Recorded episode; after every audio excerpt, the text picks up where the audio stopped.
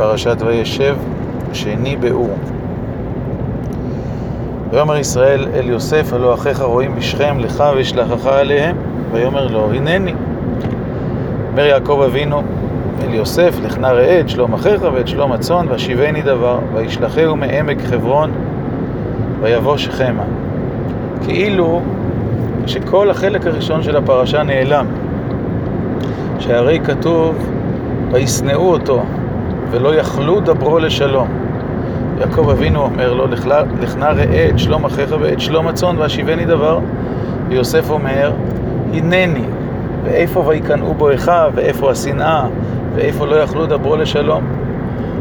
אם היינו יכולים להסביר שאלה עניינים של העבר, וכבר חלפו ימים, זרמו מים בנהר, והכל בסדר, טוב, לפעמים דברים משתנים, יחסים משתנים לטובה, אבל הרי הפסוק אומר, ויראו אותו מרחוק ובטרם יקרב עליהם, ויתנכלו אותו לעמיתו.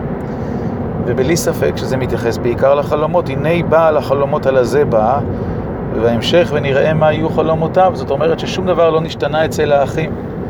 ומעתה אין ברירה אלא לומר שיש פער אדיר בין האופן שבו יוסף תופס את הסיטואציה לבין האופן שבו האחים תופסים את הסיטואציה, והדבר נכון גם לגבי יעקב אבינו. הרי אין ספק שהוא לא היה מכשיל את אה, יוסף בשליחות כזאת אם היה יודע לאן היא הולכת, או אם היה מבין אפילו במקצת את המקום הנפשי שבו האחים נמצאים. ואיך יכול להיות דבר כזה? וקשה לומר שהשליחות נעשית כדי לתקן או לשנות, שהרי היא בעצמה לא יכולה לשנות, ואנחנו רואים כמה רחוקים הדברים שהאחים רואים אותו ומתנכלים לאמיתו. ויעקב אבינו באמת תמימות, אומר לך נא ראה את שלום אחיך, ויוסף אומר הנני, ואומר את אחי אנוכי מבקש. איך זה יכול להיות? איך יכול להיות פער כזה? איך יכולה להיות אי הבנה כזאת?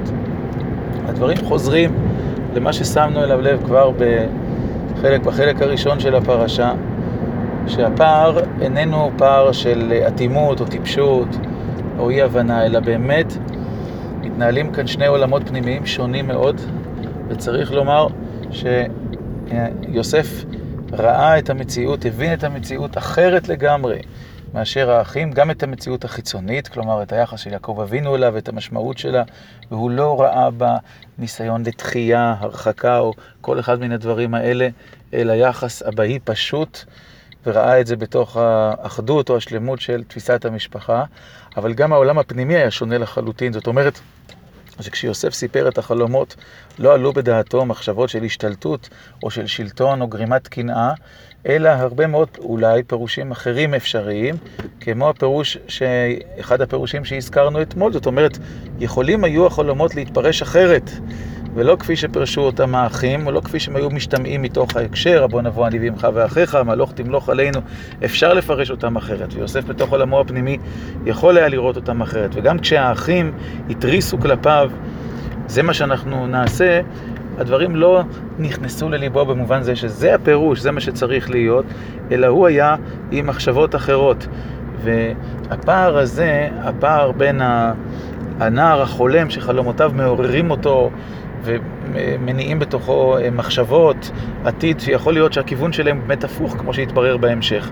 כלומר, דאגה, אחריות, אה, נטילת אחריות על המשפחה, איחודה סביבו וכולי, הפער בין זה לבין הפירוש שנותנים האחים, הפער הבלתי אפשרי הזה, המרחק העצום שכנראה היה לו רקע, הוא זה שגורם להתפרצות השנאה ולאי האפשרות שהדבר יתקיים ביחד עד כמעט הרצח, חלילה, של יוסף.